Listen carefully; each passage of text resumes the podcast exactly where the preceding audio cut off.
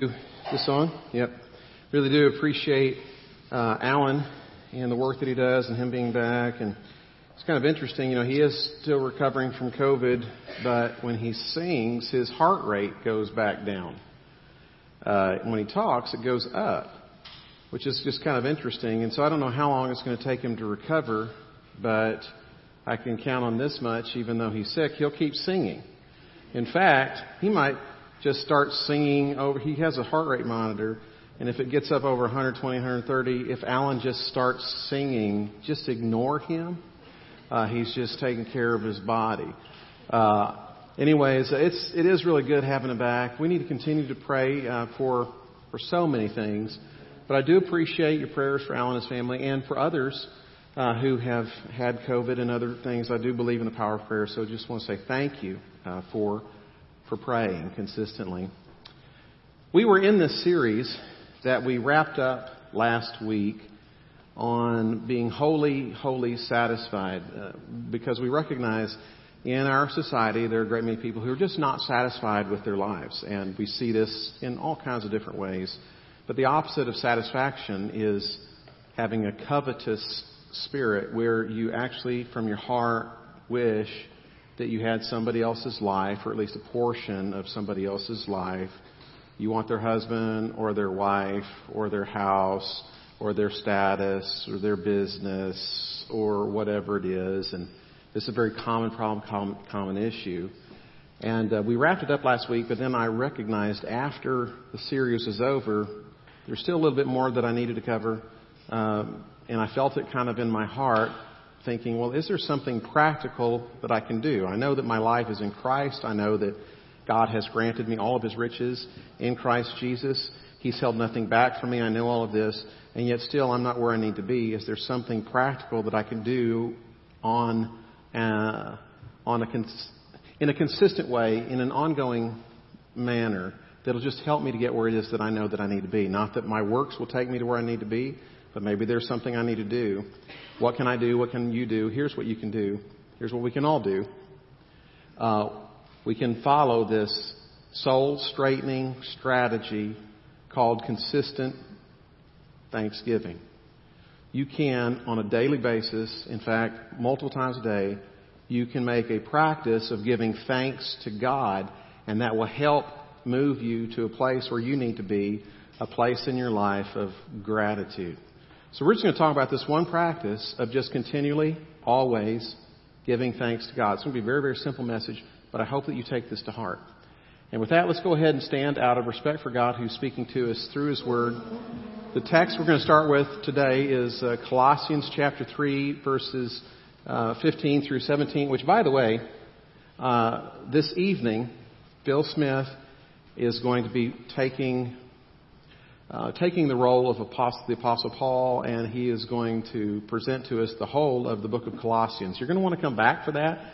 It's this evening across the street in Historic Sanctuary, and it'll be kind of a kickoff to some of our small groups because starting in October, our small groups are going to spend some time in the book of Colossians. And so if you're interested in that, this would be a really good thing to come and hear just the entirety of the epistle presented uh, from the Apostle Paul. Pretty cool. All right, here's our scripture, Colossians chapter 3, beginning with verse 15. And be thankful. Let the word of Christ dwell richly among you in all wisdom, teaching and admonishing one another through psalms, hymns, and spiritual songs, singing to God with gratitude in your hearts. And whatever you do in word or in deed, do everything in the name of the Lord Jesus.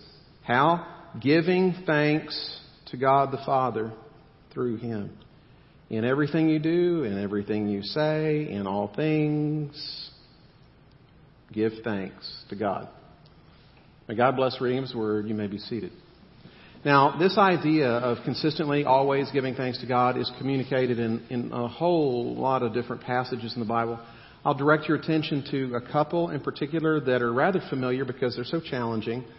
One is 1 Thessalonians chapter 5 verses 16 through 18. There Paul encourages us, rejoice always, pray constantly, give thanks in everything. Some translations say in all circumstances.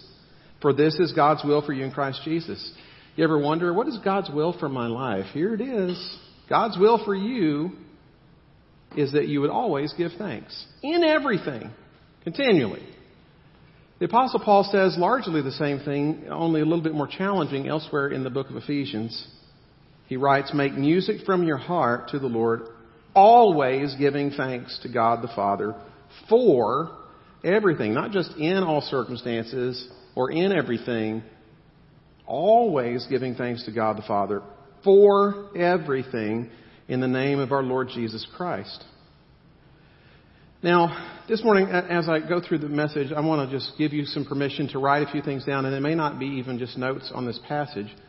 I kind of trust that today, as we're thinking through giving thanks to God, there may be a few things that the Holy Spirit brings to mind. Maybe God will bring your mind to some people for whom you're grateful. Maybe it's a husband or a wife or a child, a grandchild, grandfather, I don't know. Maybe it's a neighbor. Maybe it's just a friend. Maybe it's some other individual, a teacher from your past.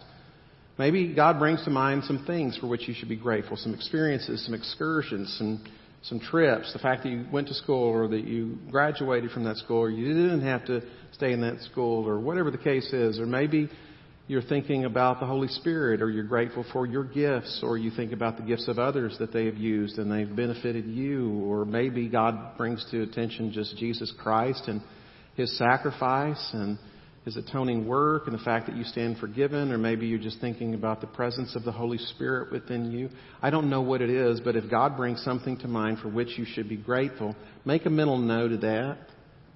Uh, write it down because it is an important discipline for your benefit to give thanks to God. And so I don't want your mind to wander, but if it happens to wander, let it wander to maybe this list of things or people for whom you would be grateful. I hope that that happens. I hope also that you will recognize that more gratitude will not come from more acquisitions, but from more awareness of God's presence and God's goodness that's already been given. You see, gratitude in your life, which is the opposite of an expression of covetousness, gratitude in your life comes largely as a result of seeing the good, and you're only able to see the good against the context of understanding the reality of the world. You see the good when you see that you've got a God who is a benefactor, and you're the beneficiary, and what you receive are the benefits of your benefactor, or putting it a little bit differently, you're only able to see the good, or you see the good in ways that other people can't see the good, when you recognize there is a God who is your blesser, that you're blessed, and the things that come to you in their very essence, they're blessings. God is a giver of good gifts, and He gives you these good gifts all of the time. James puts it like this don't be deceived, my dear brothers. Every good and perfect gift is from above, coming down from the Father of the heavenly lights. He's a gift giver. You're a gift receiver. What it is that you have, the nature of those things are gifts. And so consistently throughout the Bible, you see this in the Old Testament, you see in the New Testament, you see in the Psalms all the time, there is this implicit worldview recognition of the supremacy of God as a blesser and how blessed we actually are to be as people. Psalm, uh, actually, yeah, Psalm, uh, 103 verses 1 through 4. My soul, bless the Lord, and all that is within me. Bless his holy name. My soul, bless the Lord, and do not forget all his benefits. He forgives all your iniquity. He heals all your diseases. He redeems your life from the pit. He crowns you with faithful love and compassion. Our lives are filled to overflowing with the benefits of God. And we simply recognize those benefits, and when we recognize those benefits, we see the good and we give praise to God and give blessings to God because we recognize we didn't deserve what it is that we got.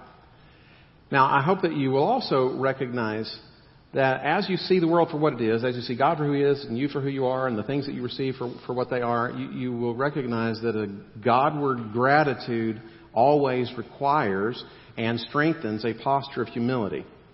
What I mean by this is if I think that I'm owed something, I'm not going to thank you for something. Now, in Texas, we thank people all the time. I, I might pay too much for my coffee, and I'm still thanking the person who gave it to me, even though I paid for it. It's just it's the way we do it in Texas. I don't know that it makes sense to a lot of people from the north. They go, "What's wrong with you people? You thank your waiter, you thank your waitress, yes ma'am, no ma'am, for everything." That's just the It's just the Jesus way of doing things, okay? But I get it that you're probably not as grateful for receiving something when you've paid for it. In fact, if you think that what you get is something that you were owed, oftentimes you will have this sense that you're owed more, like hopefully this person isn't actually ripping you off. But if you know that what you receive is a gift, of course you're going to be grateful because you know that you didn't actually deserve it. You didn't merit it. It wasn't coming. Um, very recently, uh, my son and his fiance had a wedding shower at the church. Some of you were here. Some of you gave gifts and all the rest. And it was really great. It was precious to see him because at the end he was thanking people and he was getting emotional and teared up and all the rest, which I totally don't understand where he gets that from. But anyways, he was there in the fellowship hall and he was he was he was emotional. He was kind of crying, uh, and, and the reason was I don't deserve this. You people have been too good to me. I you know I don't I don't deserve it. That's the response of gratitude when you know you didn't deserve this. And so whenever there's the expression of gratitude, it requires a certain amount of humility, and the more gratitude that you express, the more you grow in what it is that was necessary for you uh, to feel grateful in the first place. You have to have some humility to, to express the gratitude. The more gratitude you express, you grow in the humility. It's a good thing that moves you in the right direction. But if you feel like you're entitled to what it is that you've received, you, you won't be grateful. Covetousness grows out of this sense of entitlement. And if you're entitled, here's the thing about entitled people you feel like you're always entitled to more. When you're humbled and grateful, like this is too much. If you're entitled, it's well, where's the where's the rest of this? This is largely the problem that we see in, in various arenas in our society, but you see this showing up in uh, these frivolous lawsuits. I heard about this case not too long ago in California, Los Angeles, California. This young man, 19 years of age, was awarded $74,000 uh, when his neighbor's car ran over his hand. See, this 19 year old, this teenager, didn't realize that there was someone behind the wheel of the car as he was at the base of the car trying to steal the hubcaps. His neighbor accidentally ran over his hand, and uh, the, the young man felt like he was entitled to, to damages that he received while trying to steal from his neighbor, and unfortunately, the courts agreed. Now you say, well, that's California. I mean, you, know, what do you expect? Uh, because here in Texas, or at least in Williamson County, you'd think, well, if I saw that guy and then intentionally ran over his hand, the, the court would support me. You, you, you might think. That might be true in Williamson County. It, it's not in Austin. Uh, very recently, there was a woman, I think this was probably a couple of years ago, there was a woman down in Austin at a furniture store. She broke her ankle while shopping for furniture in the store because she tripped over this kid who was running loose in the store. She was awarded $80,000 and it shocked the furniture store because the child that she tripped over was her own son. Now, she thought she was entitled to more and the court or the jury agreed to this. You know what all of this is? This is a covetous spirit that is rooted in our entitlement where we're never grateful for anything and whatever it is that we receive, it's, we ought to get more. That's why you can get awards while you're stealing. That's when. That's why you can get a, a, awards when it should have been your own responsibility to keep your kid under wraps. It's just the nation in which we live. And what the Bible would have you to understand, and for me to understand, is that if somebody has that covetous spirit and a sense of entitlement, where they say to God, "You, you, you owe me more," or they say, "You, you owe me more," or the world owes me more, that is the kind of life that is set absolutely in the opposite direction from God. It is a godless life. This is how Romans puts it. For though they knew God, they did not glorify Him as God or show gratitude. There was an absence of gratitude to God. Instead, their thinking became worthless and their senseless hearts were darkened. They didn't see themselves in essentially the Christian way where we are recipients of grace and therefore we ought to moment by moment be expressing our gratitude. Okay, so we want to rid our hearts of this soul twisting disease of entitlement rooted in covetousness. How do we do this? Well, there's a practice that the Bible goes to over and over and over again. And that very simple practice, that very simple strategy is to always give thanks to God. To continually, consistently express thanksgiving to our Lord.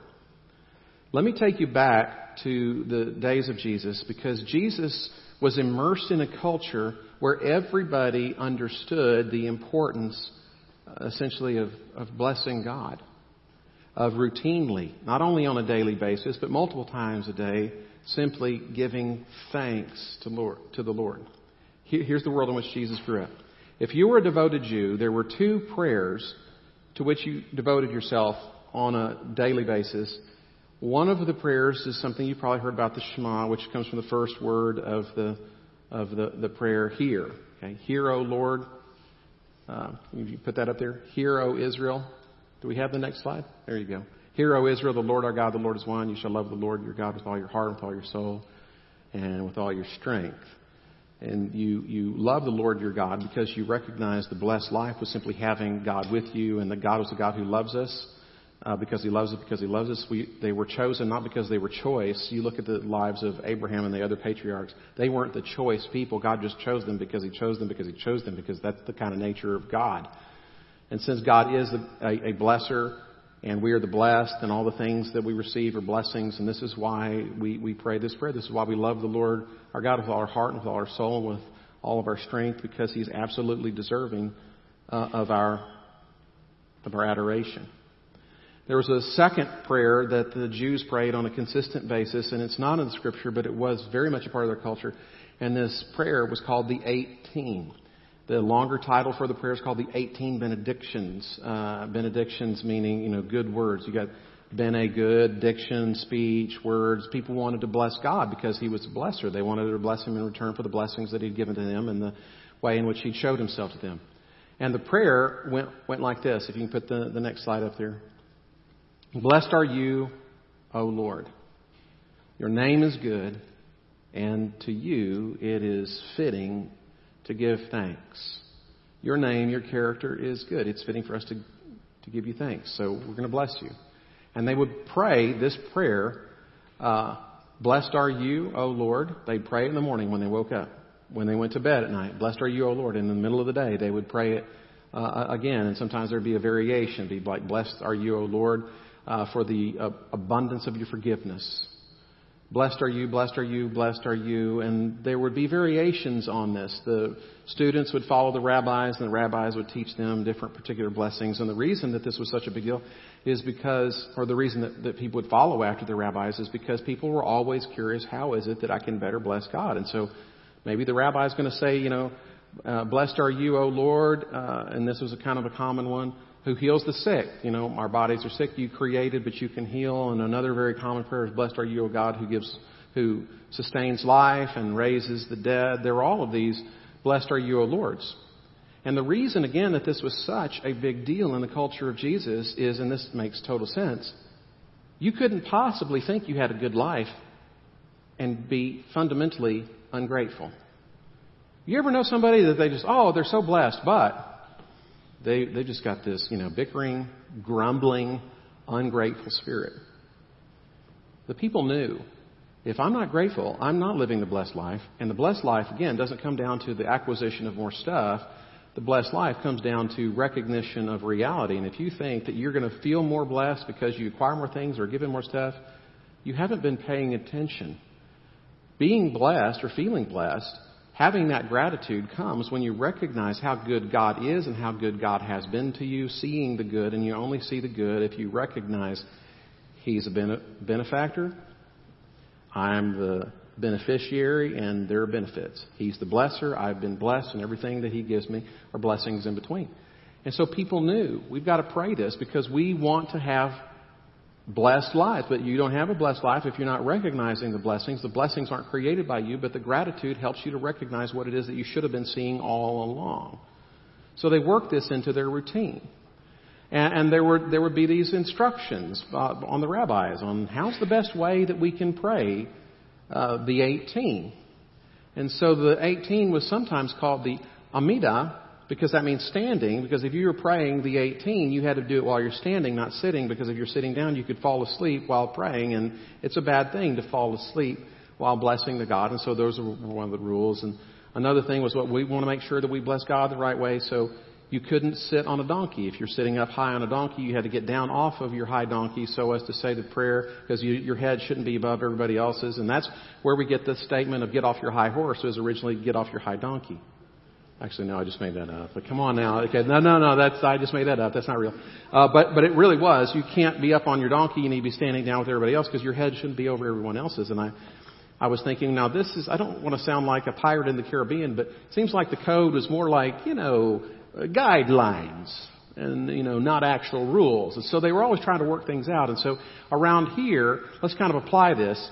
If you're over six feet tall, you know, like, I don't know, Travis or Logan, Paul, Les, we want you guys to sit down while you're praying because y'all's heads are like way up here over us and that's just not right. But anyways, they had all these rules about how are you supposed to pray in the best of ways, that kind of thing. On top of all of this, there were these expectations uh, that when you were, were praying, you really ought to go to the temple if you could.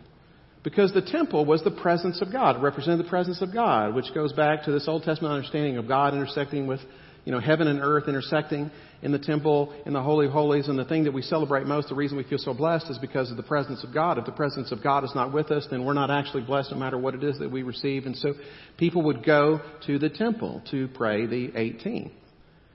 And you see this actually in the New Testament. You see this in Acts chapter 3 verse 1. It says, And John and Peter went up to the temple to pray at the appointed time at 3 o'clock in the afternoon.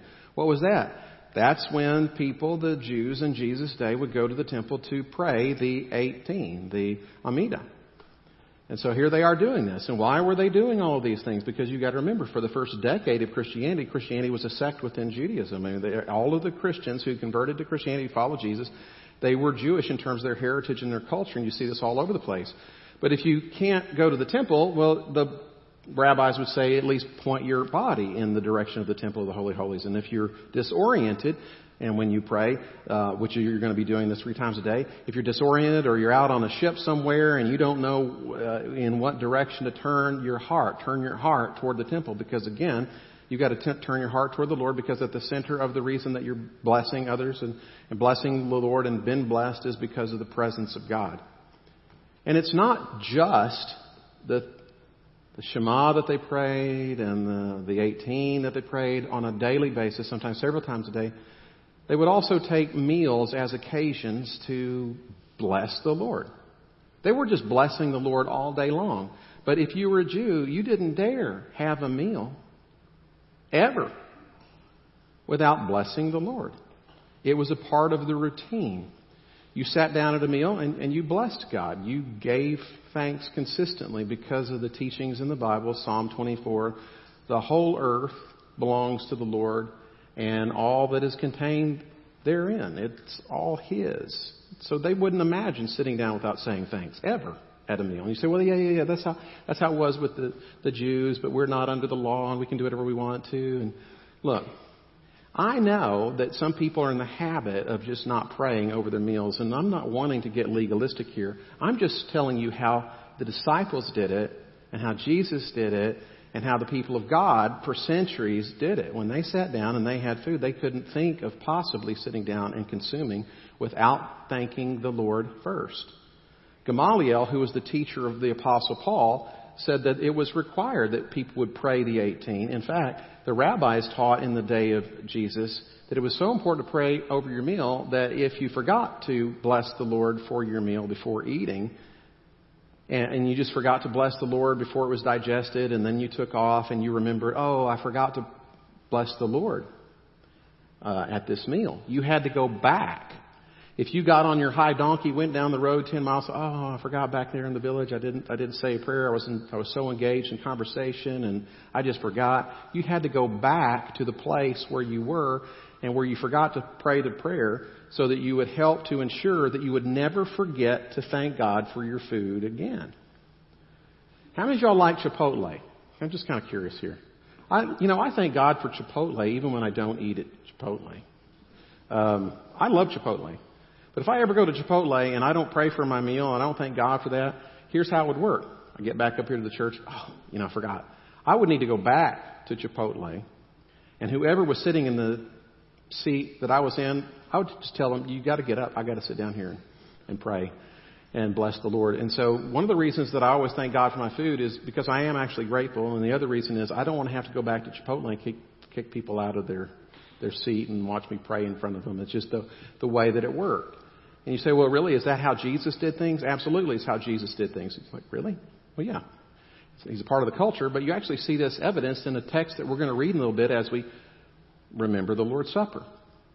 Remember, this is in, this is in Luke chapter 22, and Jesus, it says he took the cup, and after giving thanks, he took the cup, and then he gives thanks. Then later, and, and, he, and he took the bread, and when they ate, he took the bread and gave thanks, and then said, the Jews didn't just thank God for the meal.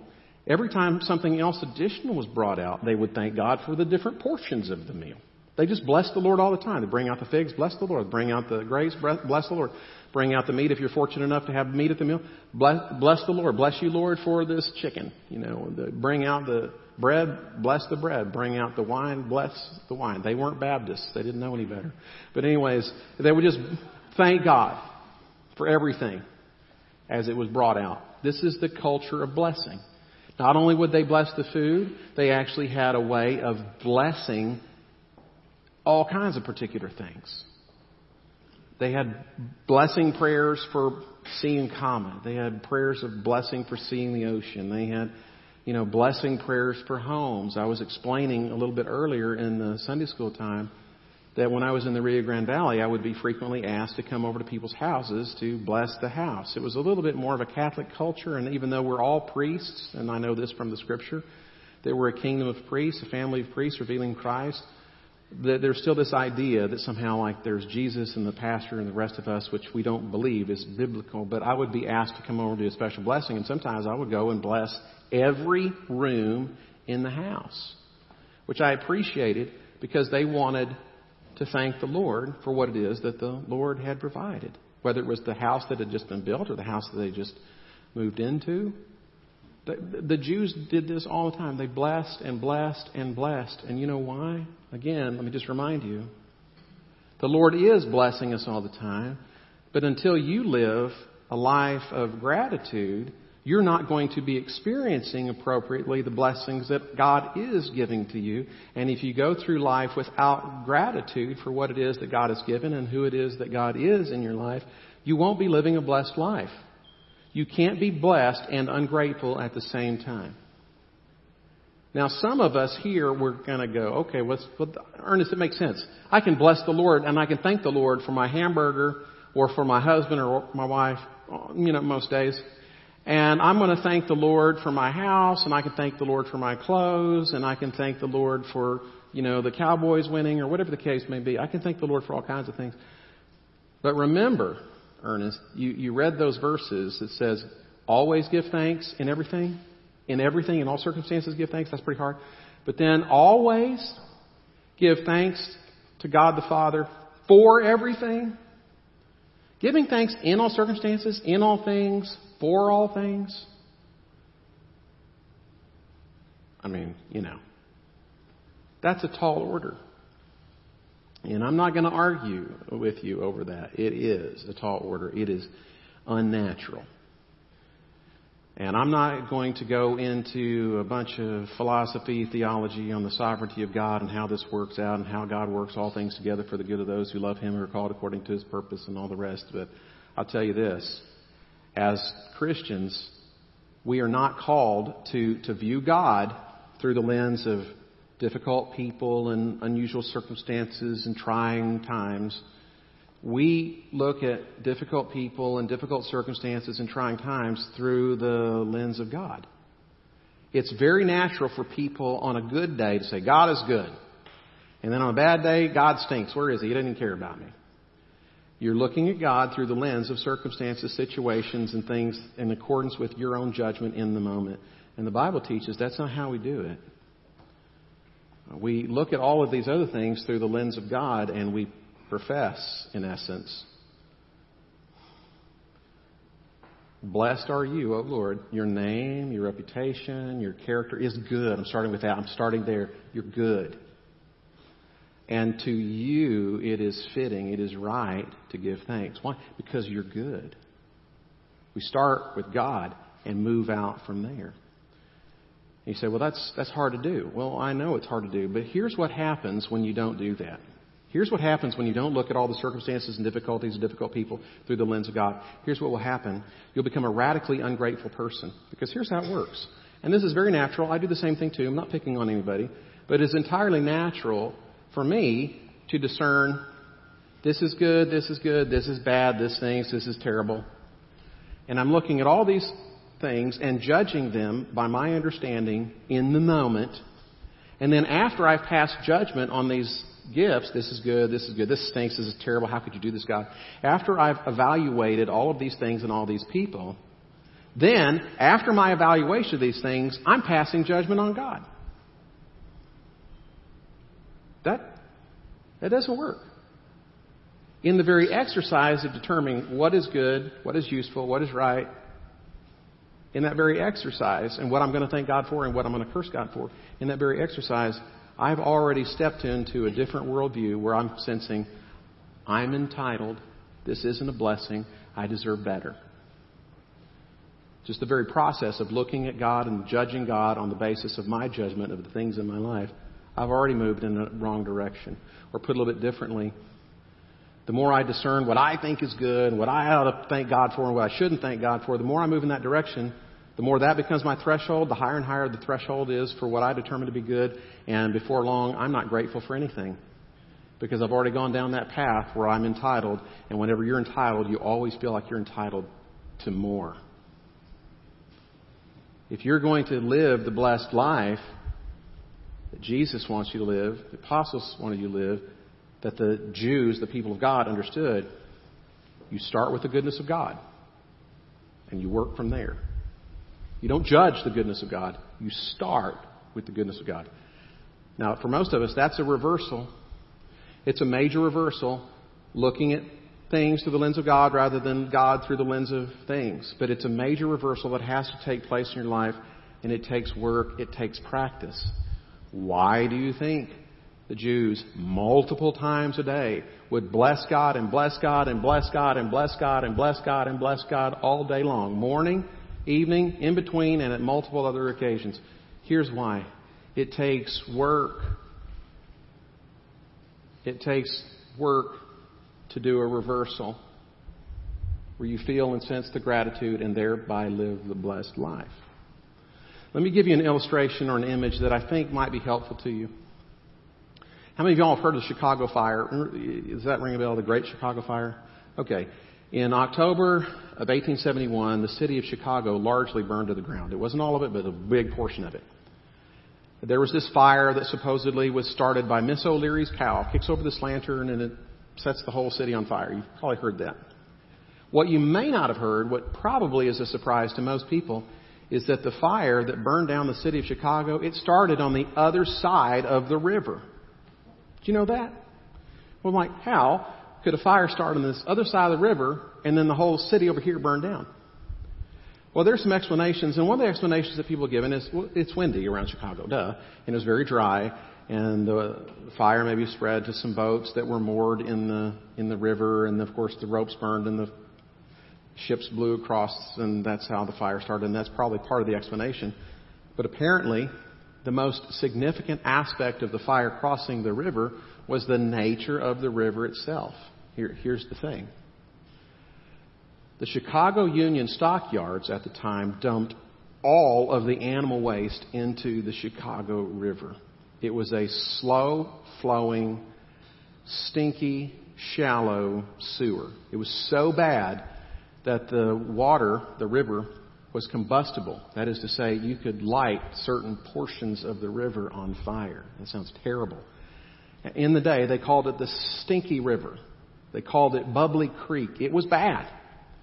After the, the city burned down, there were still continuous problems with regards to the river. One of the problems was the Chicago River at the time naturally flew into Lake Michigan. Okay, it flowed into the Great Lakes. We say, well, that, why is that a problem? Here's the problem. The problem was there were freshwater intakes for the city that went into the lake. And so in the 80s and 90s, 1880s, 1890s, it was so bad that about 10,000 people a year died in Chicago from waterborne illnesses. And they, they know of record 14 years after the fire, there were nearly 100,000 people that died of cholera and typhoid fever. It was a disastrous river. Finally, some politicians got involved. And probably for the first time and last time in American history, people were really excited about politicians getting involved because they, they said, we're going we're going to change this. And so they tasked some engineers to come along and build this canal.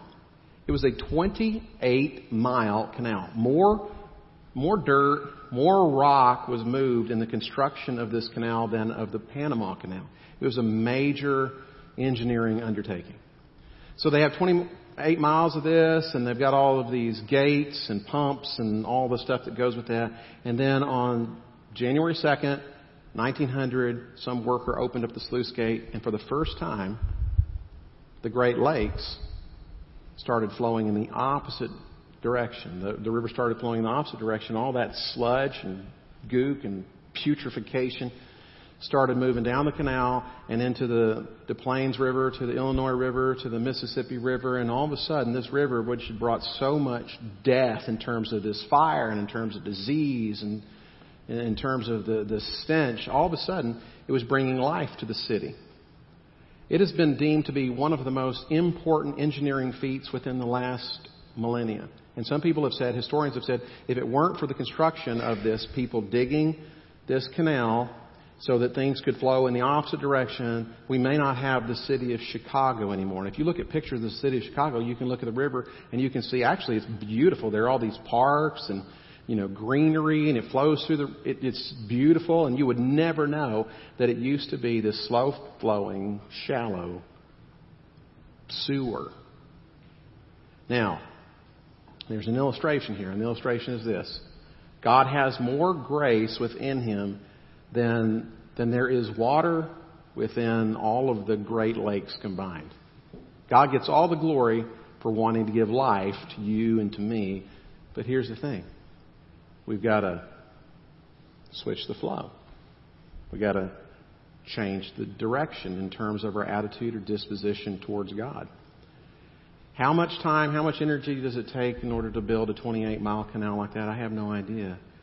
But day by day, week by week, year after year, they etched and etched and etched until finally things were reversed. For you and for me, the moment we stop trenching in the right direction is the moment where we start getting backwards. I know how it works. It is so incredibly natural, especially when you're separated from community, especially when you're not praying on a daily basis, or especially when all your prayers are only gimme, gimme, gimme, gimme, rather than bless you, bless you, bless you, bless you. It is so natural in a very short order of time to just fall away from the Lord, start getting grumpy, start in, in a certain respect grumbling, and complaining, not just venting, but complaining, not just to God, but sometimes about God. There's a reason that Jesus and the disciples and the people of God pre Christ blessed God and blessed God and blessed God and blessed God again and again and again in everything and actually even strange as this is for everything. And some of you are still thinking, okay, Ernest, this all makes sense to me. I get it. But you understand, I've had one of those bad days or a bad week or a bad year. You say, I've had one of those bad lives, and I don't know that I can thank God as consistently as I need to. I'm not meaning to make light of any of the difficulties that you face. I don't want to minimize your suffering. This is that's not what I'm doing. But just hear me out. There have been things, not everything in my life, but there have been things that I hated going through at the time. I won't tell you all what they were, but there are certain things that, that maybe in the moment I thought, there is no good that you're going to bring out of this. This can't possibly be a blessing. And then maybe a year later, or five years later, or ten years later, or 40 years later, I look back on that and I can thank God for it because I can see God did work all things together for the good of those who love Him or called according to His purpose. I don't always see enough, but I can sometimes see these things that at the moment I thought this is terrible. And now I look back on it and I say that was a blessing. Well, I know that 10 years from now or 20 years from now or eternity from now, I'm going to look back on where I am right now and there are certain things that I'm going to look at, maybe certain difficult people or difficult situations or difficult circumstances.